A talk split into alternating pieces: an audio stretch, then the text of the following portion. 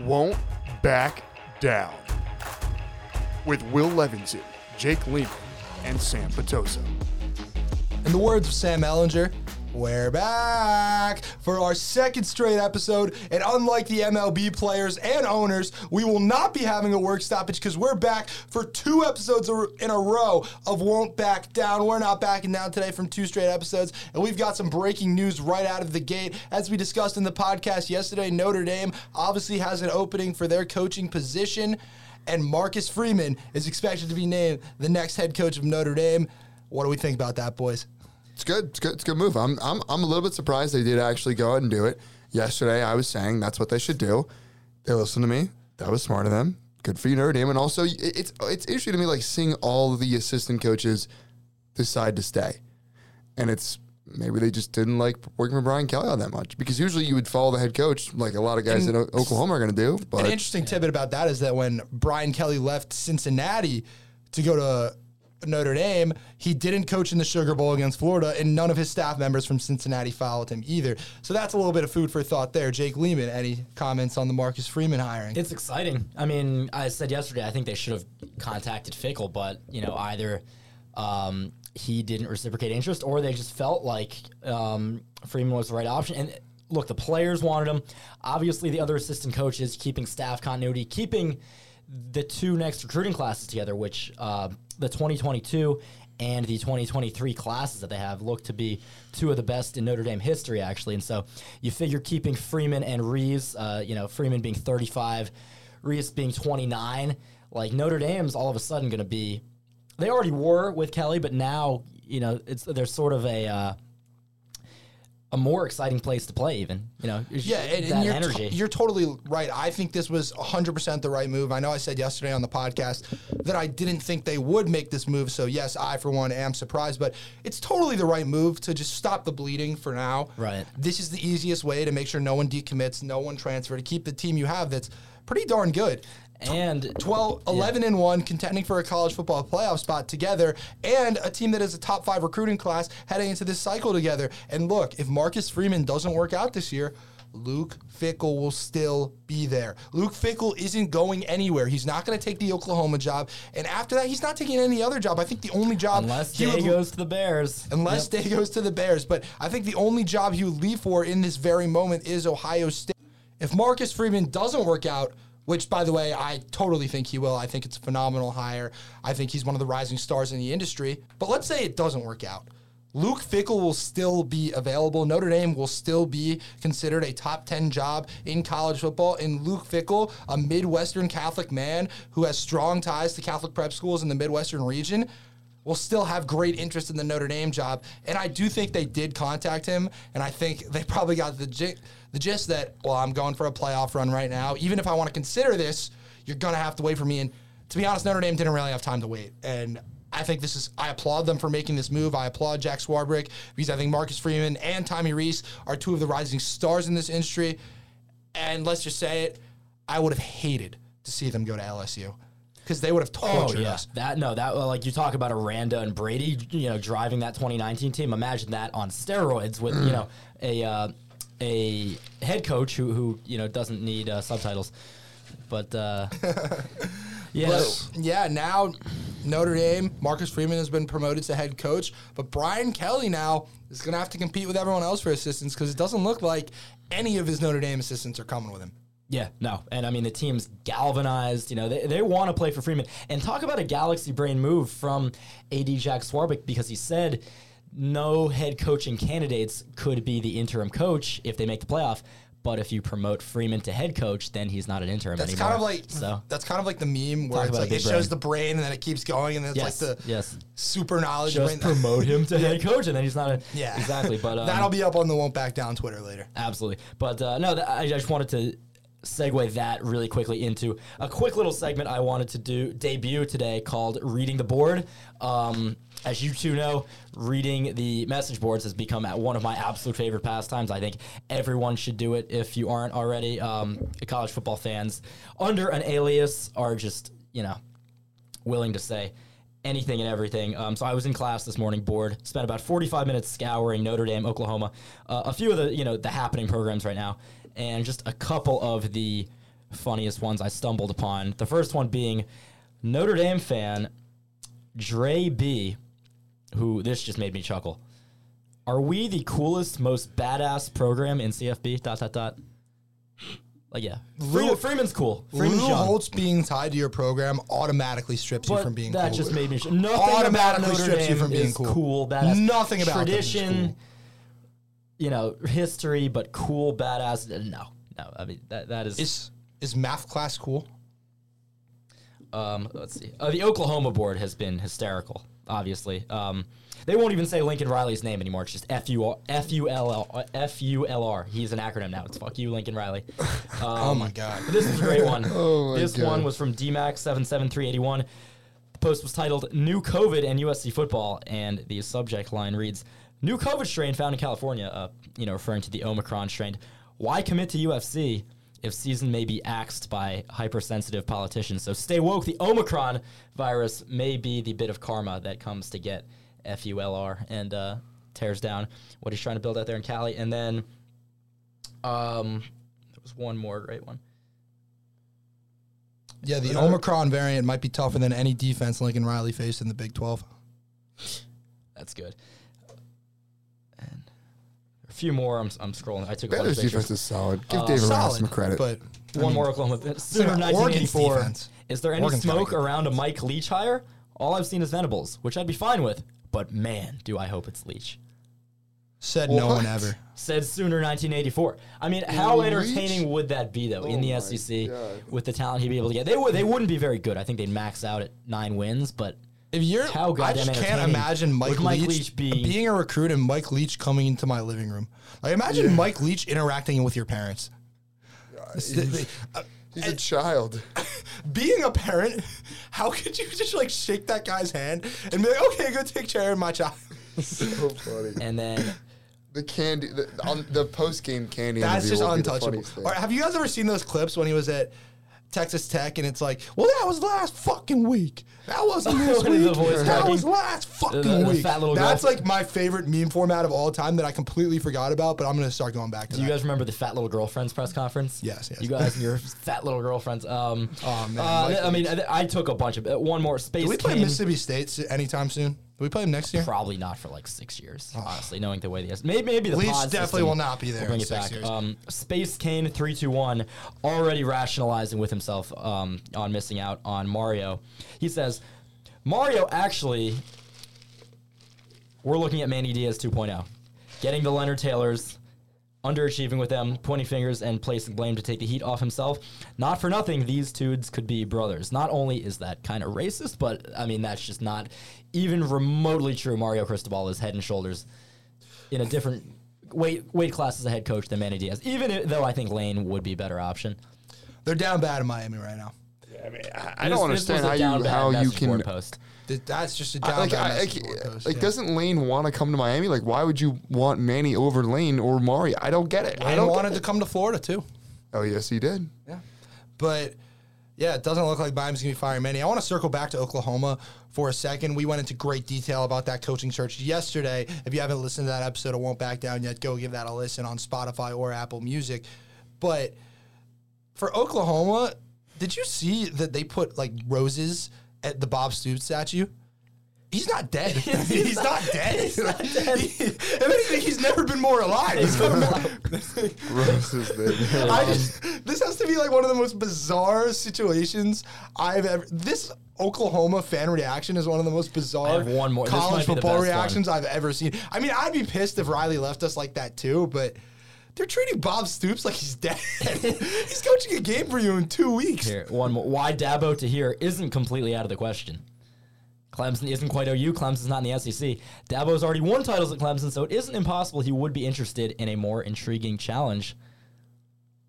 No. Venables is going to be the guy at Oklahoma. Go listen to the episode yesterday. We talked about that in great detail.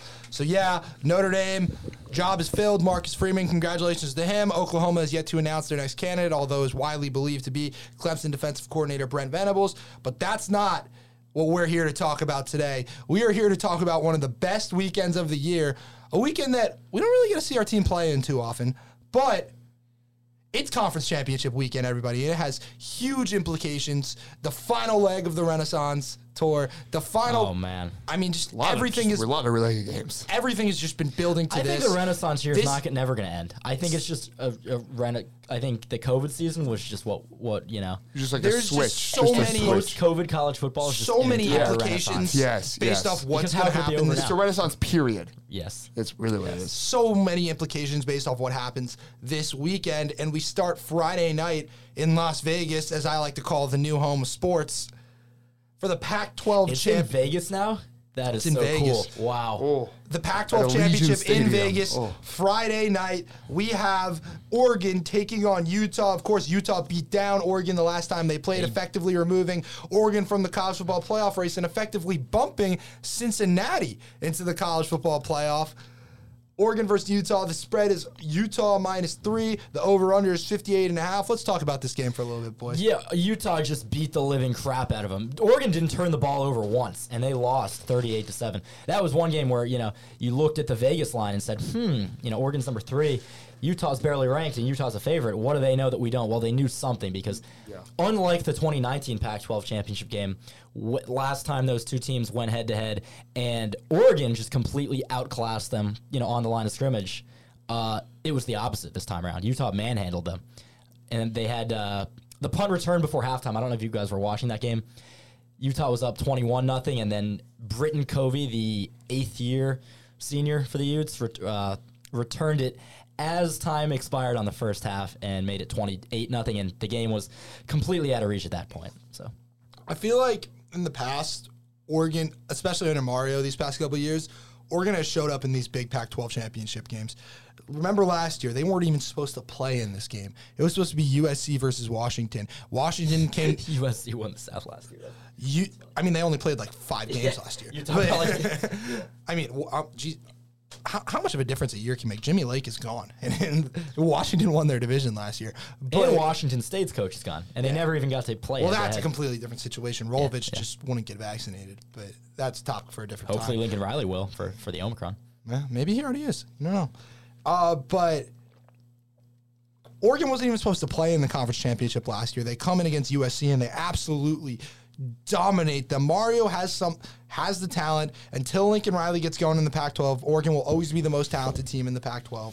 And I just think Utah might have gotten them last time. Utah is an extremely tough home environment to play in. I'm going to go Oregon with the points with this one.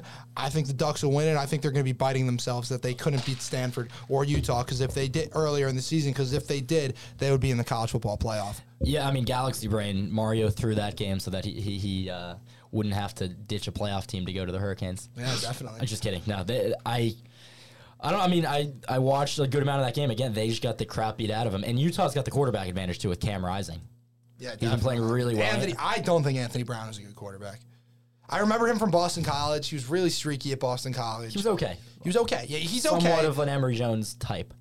Yeah. It's not Justin Herbert. But Big Will, you have a prediction for this game?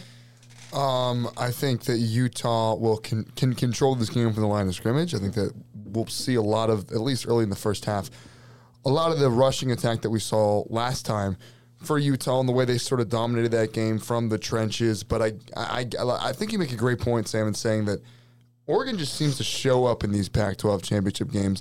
And I think that they have the talent on the defensive line. They've got the talent on the defense to keep them in it, create some turnovers, and make some plays for their offense. And I think that Oregon... I think they're going to be down by like maybe 13 points at half, maybe like a 23-10 type score. Defense gets some turnovers. Offense gets some life. Give me the Ducks 34-29. Yeah, I think Oregon will keep it closer, but Utah's been playing like one of the top 10 teams in the nation since they inserted Rising at quarterback. And so I expect it to continue. I think they win and cover. I'll go... 24-20, I think Oregon does keep it closer, but they were unable to get anything going on the ground last game, and so that's not the type of thing that just all of a sudden happens. And can we also acknowledge that another coaching carousel has pretty much gone by, and Kyle Whittingham is still at Utah, a guy whose name has seamlessly been involved in every coaching search for the past 10 to 15 years, and he's still at Utah. He's just such a football guy. He is Utah football. I hope he leaves, though. I mean, he's not going to. They're scary. Week one. Yeah, it's going to be a tough game. First game with a new coach. We get Utah. It'll be a great game. Welcome them to the Swamp. That's a weird game. I can't really wrap my head around that one. It's going to look really weird. It's going to look weird. Seeing those teams in the same field. Yeah. It's going to look really weird. That's just not meant to happen. That's like a game of NCAA 14 or something. I'm excited, though. But yeah, that's Friday night. Some little bit of Pac-12 after dark. We transition to the Big 12. Wait, just one more question about Friday night. Why is UTSA an underdog versus Western Kentucky? Because Western Kentucky's Bailey Zapp. Is it Bailey or Billy? Yes, Bailey. Bailey has a chance to break Joe Burrow's single-season touchdown record on Friday night. Okay, he's 52 touchdowns. Oh my! Not Friday night, but between this next game and the bowl game, he has a chance to break Joe Burrow's record. Jesus Christ. Insane. I mean, if you were to play 15 games like Burrow did, he probably would break it. 52-9. It's insanity. That's nuts. Crazy. Yeah. You know who is a quality control coach for the Western Kentucky Hilltoppers offense? Ooh. Oh, Steve Spurrier's son. Yes, Steve Spurrier Jr. Yes. Story about Steve that. Was openly campaigning for on Inside the Huddle the other day. Yes, to be the head coach at Duke. Wow. Yeah, and when you mentioned that, I thought that was just like Steve being Steve, but then I read an Athletic article, and he was listed as one of the top candidates, actually. Well, yeah, the coach was just saying, I hope he gets an interview. Story about Steve Spurrier and his son being at Western Kentucky, I think it was 2019, December 2018 or 2019. When I used to go to the Cure Bowl, back when it was the Idol Nation Cure Bowl, Western Kentucky took on Georgia State, and I was there on the field. And because Steve Spurrier Jr. is a coach for Western Kentucky, Steve Spurrier was there, and this is before I was at UF. While I was still in high school, I was an avid Spurrier fan, and he was certainly one of the idols that I grew up knowing. And so I went up to him, asked for a picture, and Spurrier said, reluctantly said yes, was not very excited to see me. I went around to kind of give him a hug for the picture. He slapped my hand down and said, no hugs. And it'll always stick with me, and now I produce his show, so here we are. Well, you don't produce his show anymore. But I used to, and I work next to him at the UAA, so. Yeah. He's a good dude. He's a good dude, but I didn't think he was that. So, yeah, Friday night, Pac-12 Championship. If you're a sucker for the late-night games like I am, tune into that one. But if you like the big noon kickoff, we've got a big one for you at noon on Saturday, folks. The Big 12 Championship. This might decide a playoff spot. Oklahoma State versus Baylor. The first time Oklahoma has not been in the Big 12 Championship ever since its inception, I think.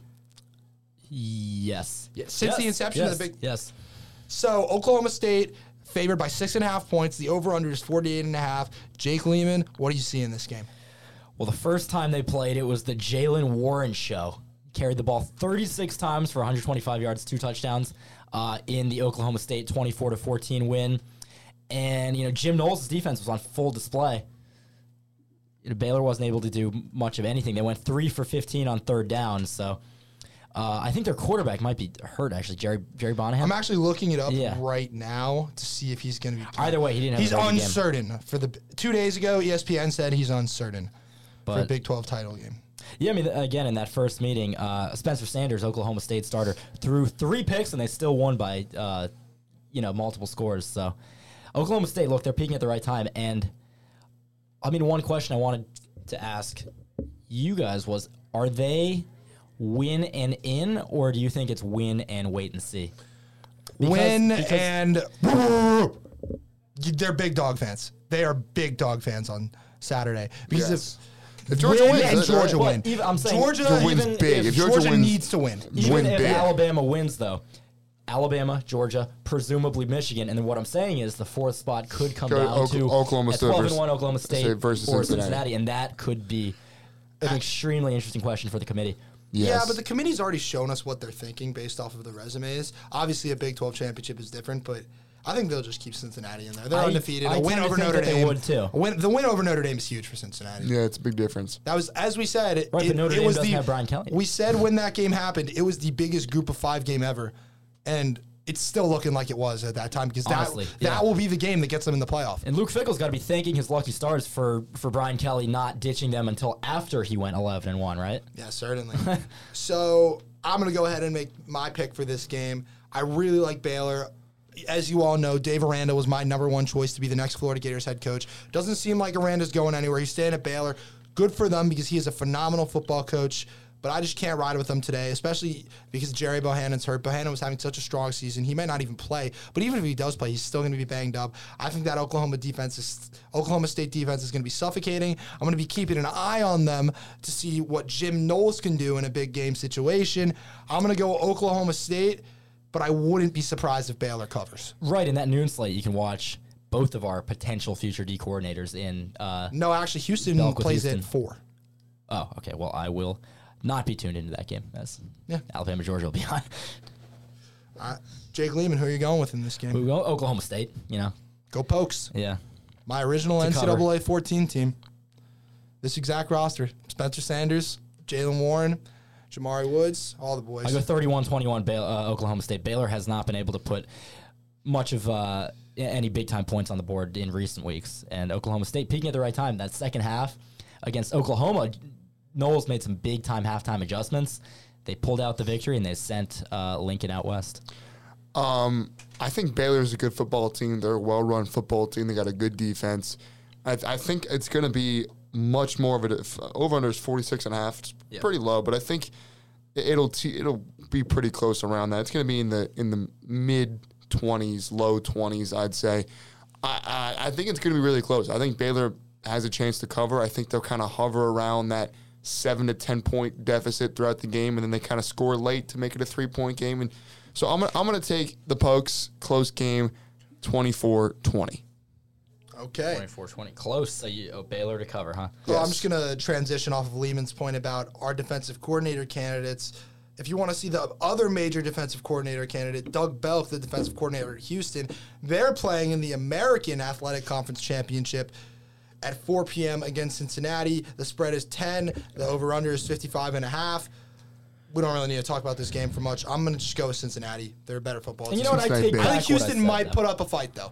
The spread, that's a lot of points. I take back what I just said about not watching that game, by the way. I don't know why I said that. That will absolutely be on the smaller TV that I'm watching in the 4 o'clock slate. How could it not be? I mean, this, you could argue, is the biggest group of 5 game of all time.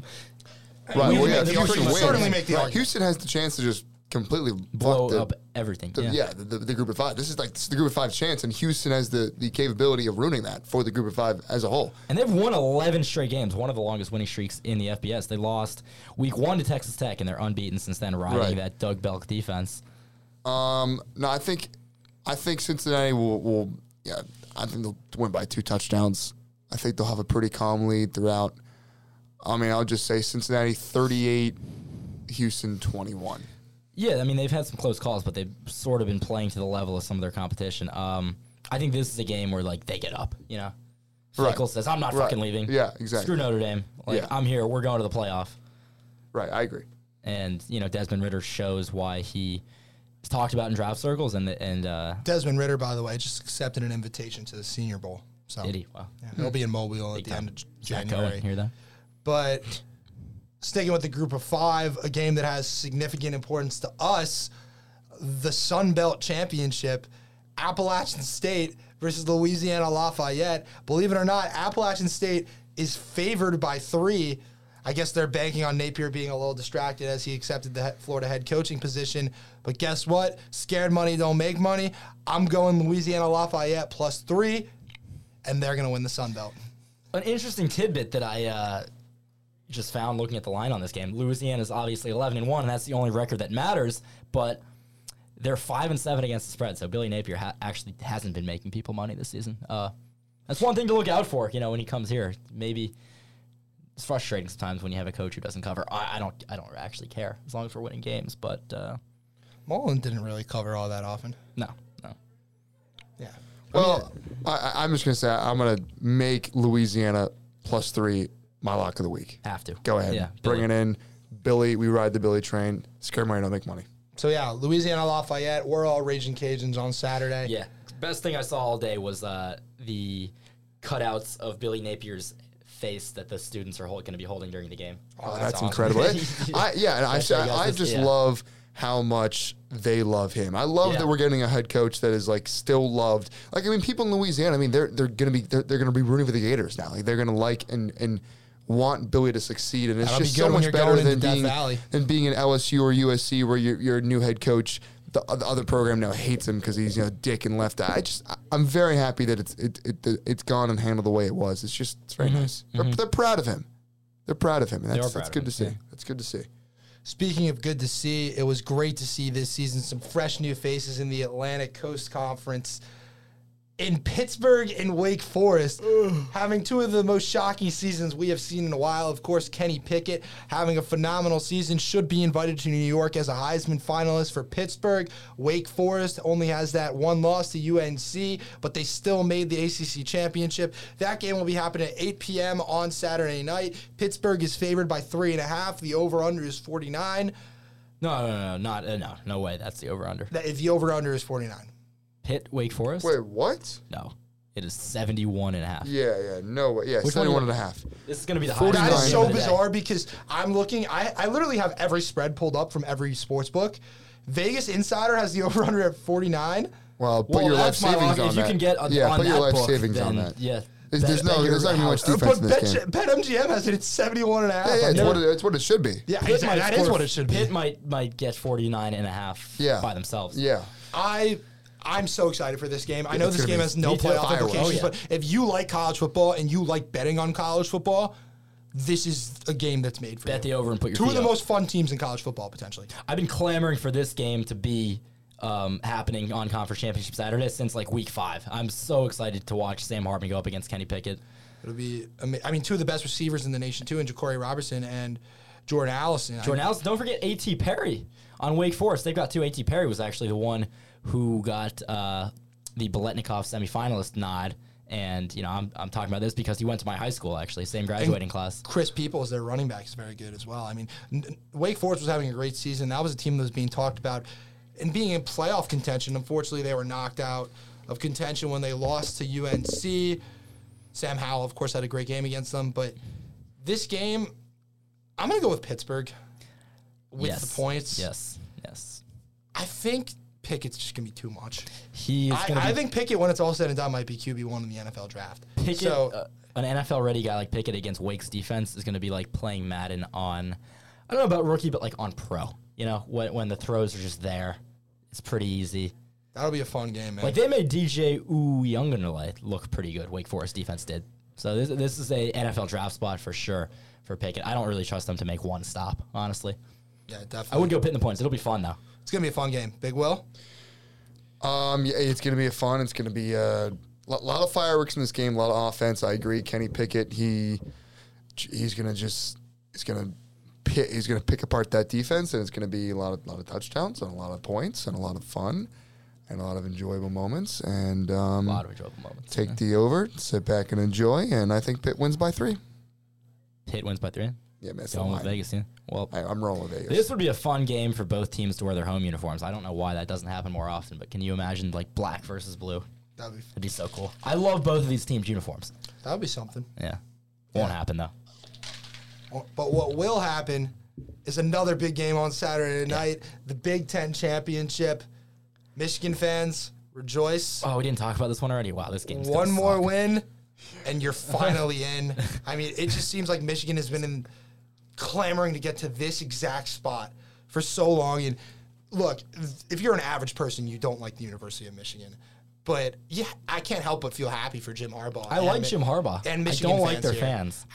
But you got to be happy for them because you have to kind of sympathize with them. Because imagine getting beat by Georgia.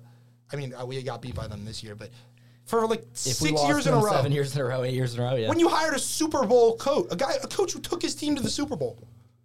I mean, you got to feel for them, but rejoice that you guys have finally made it to this moment. 8 o'clock Saturday night, Big Ten Championship, Iowa versus Michigan. Michigan is favored by 10.5. The over-under is 43.5.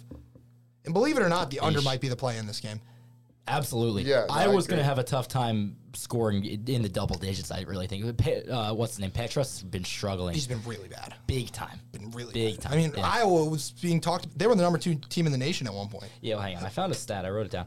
They were 6-0, and they got up to number 2. And through those first 6 games, they were plus 15 in turnovers. And every week, the pundits were saying, they're going to regress to the mean. They're going to regress. You know, you're not going to be +3 in turnovers every game. What do you know? They're -4 in turnovers over the second half of the season. And they did still manage to get to 10-2, but I'm rooting for Michigan for this one. For one reason in particular, I don't know if you guys saw this story on social media this week, but Jim Harbaugh donated all of his bonuses for making it to the Big 10 title game and beating Ohio State to everyone in the Michigan athletic department who had lost their salary or their job during the pandemic. And so just claps up to Jim Harbaugh. What a fantastic gesture. And look, you've made a fan out of me. I haven't been a fan of Michigan's hype per se, but I feel like I've always been a Jim Harbaugh fan and wanting him to succeed. You know, he's just a football guy. You can tell he loves the game. And it's good to see that they're having fun again. It's good to see it. They're having fun. And they have the best player in the nation, too. Oh, and what's his name? Hutchinson. So I'm going to have trouble going Michigan with the points here just because I think both teams are going to have trouble scoring. Iowa, say what you will about them. They still have one of the top 10 defenses in the country. McNamara, well, has looked good this season. He's struggled against stronger defenses. I'm going to go Michigan, and if I were to bet that game, which I might, I'm going to go under 43.5. That's a good bet. Yeah, you know, Iowa, when they have been succeeding this season, it's been riding the turnovers. And Cade McNamara has only thrown 3 picks all year. So the one scenario where I could see this game going south, you know, Harbaugh's team melting down at the absolute worst moment would be a McNamara performance where he just, you know, throws like Riley Moss, 2 interceptions. Right, but looking at what they did against Ohio State's defense, I think they should be able to get the game out of his hands for the most part. Hopefully, you know, you only have 15 pass attempts for McNamara. But, hey, the last time Iowa was in the Big Ten Championship, they actually played a Michigan State. Michigan State, we all remember that game. The L.J. Scott touchdown on the 1-yard line. I need to pull up something real quick. Keep talking, yeah. But we all remember how that game went. L.J. Scott, Connor Cook took Michigan down the field for a long drive. L.J. Scott got the handoff on the 2-yard line, extended his hand over the pylon to get a touchdown to send Michigan State to the college football playoff, where they'd be eventually walloped by Alabama. Jake Lehman. Yeah. Well, before that drive happened, though, when Michigan State had that, like, 20-play drive to go win the game, this was the previous drive, and I'm just going to let Gus Johnson do the talking. Iowa's got the ball. C.J. Beathard. Beathard sets up deep in the pocket, goes down the field for Smith. Oh, he got it! Smith! Touchdown, 85 yards, Iowa! That scream is one of my favorite Gus Johnson moments of all time. That's not happening. I would bet so much money that they do not have a play over, like, 25 yards. Yeah, no. Yeah, I can see that. Beathard is like an NFL quarterback. He's good. Yeah, they don't have anyone great for the Niners. Petrus certainly is not. So, everyone got in their predictions in for this one? Anyone? Yes, 21-10, Michigan. Going with a push. This is the year. They're having fun. They're running the ball well. They're playing sound defense. They're learning how to throw the ball better each week. They have the best player in college football on the defensive side of the ball. Harbaugh has this team looking elite. They eliminated Ohio State from the playoff. They're going to eliminate Iowa from the Big Ten Championship. This is the year that Harbaugh takes Michigan to the playoff. Give me Michigan, 26-13, field goals, gritty, run the football, play sound defense. This team is having fun. What a world. So if you want to see where Big Will does his best work, go into the TND Takeover comments. Yes. But I really top comment every time. He knows how to get the people going. Gotta gain the interaction. Say the most simple takes, and people just freak the hell out. They really get mad. It's fun. Yeah. Speaking of freaking the hell out, there's a big game. The last game we have not talked about. The game. There is a big game at Mercedes-Benz Stadium on Saturday. We've known since week 2 that this was the game. This is the game. This is the game to end all games. In my eyes, this is the national championship. Oh, absolutely. These are the 2 best teams in college football. Unless they play again. They might play again. They very well could play again. But what we are alluding to, of course, is the SEC championship. Florida, one can only dream. Georgia will be playing Alabama in the SEC championship. Georgia being number 1, of course, Alabama being number 3. Georgia is favored by 6.5 points. The over-under is 49.5. I'm going to go out and say it right off the bat.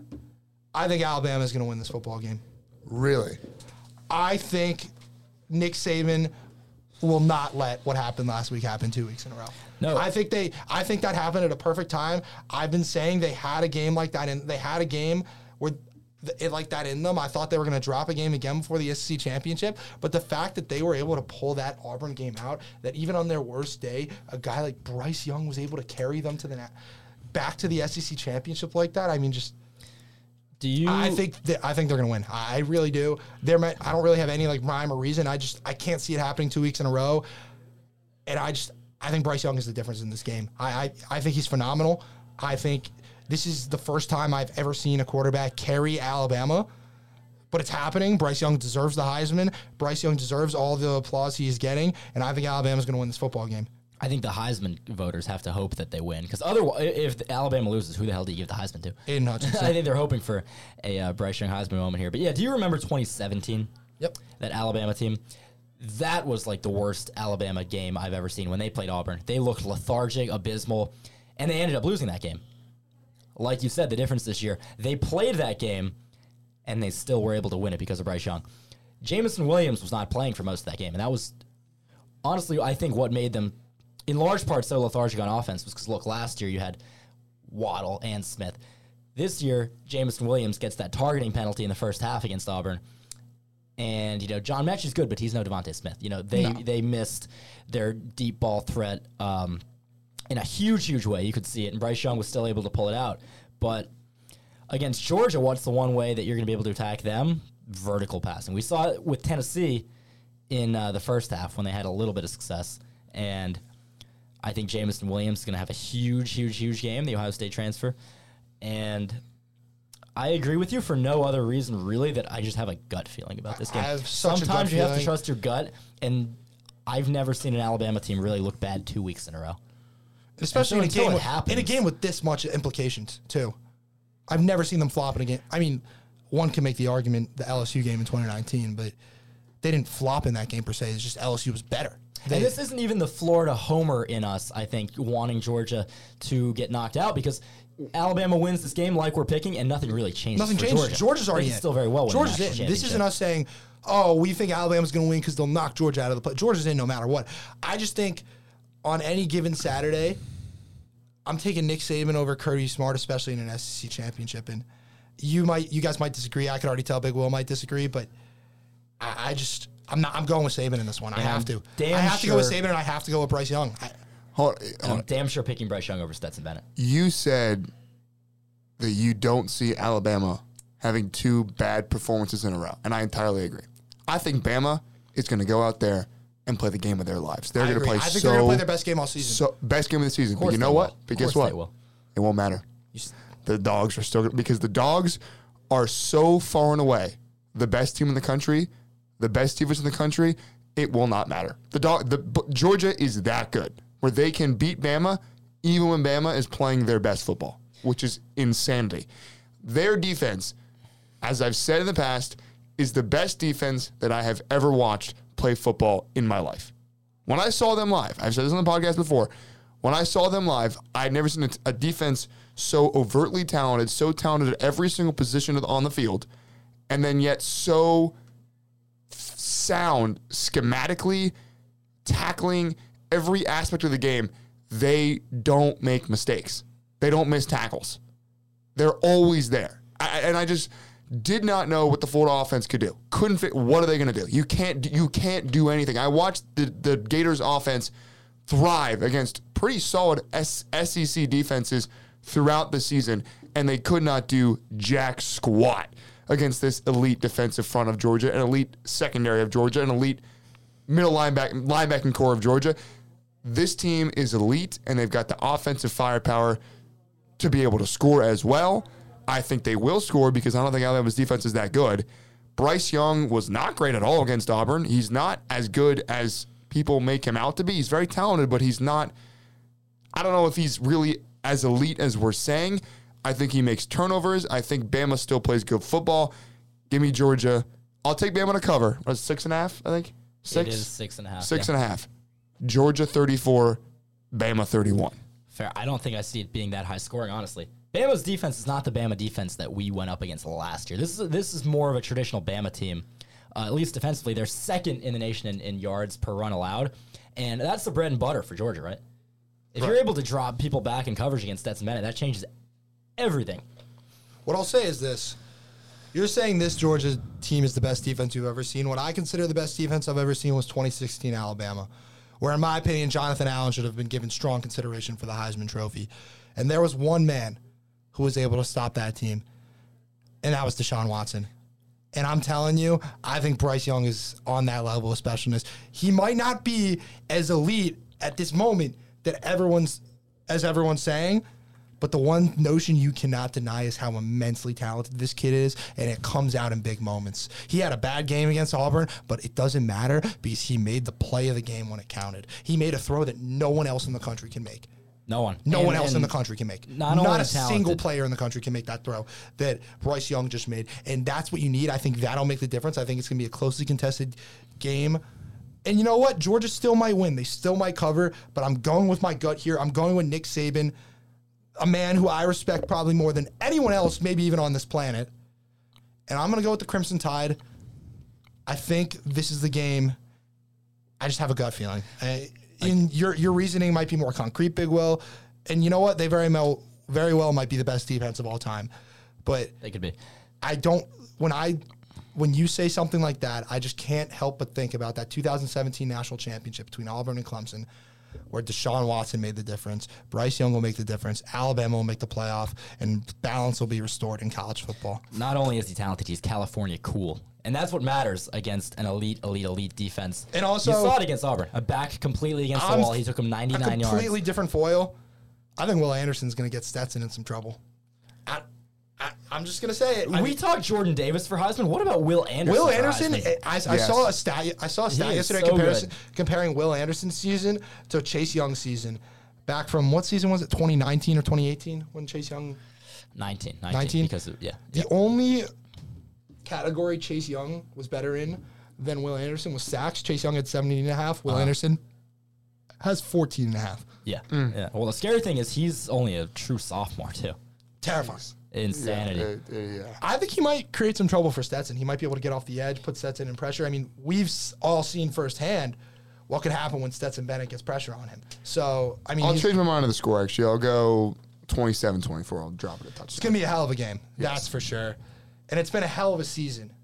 And it will be culminated, as it always is, with the college football playoff. The selection committee will meet this Saturday night, should I say, to decide who is going to be in the college football playoff. And then one of my favorite, I love Sunday afternoon.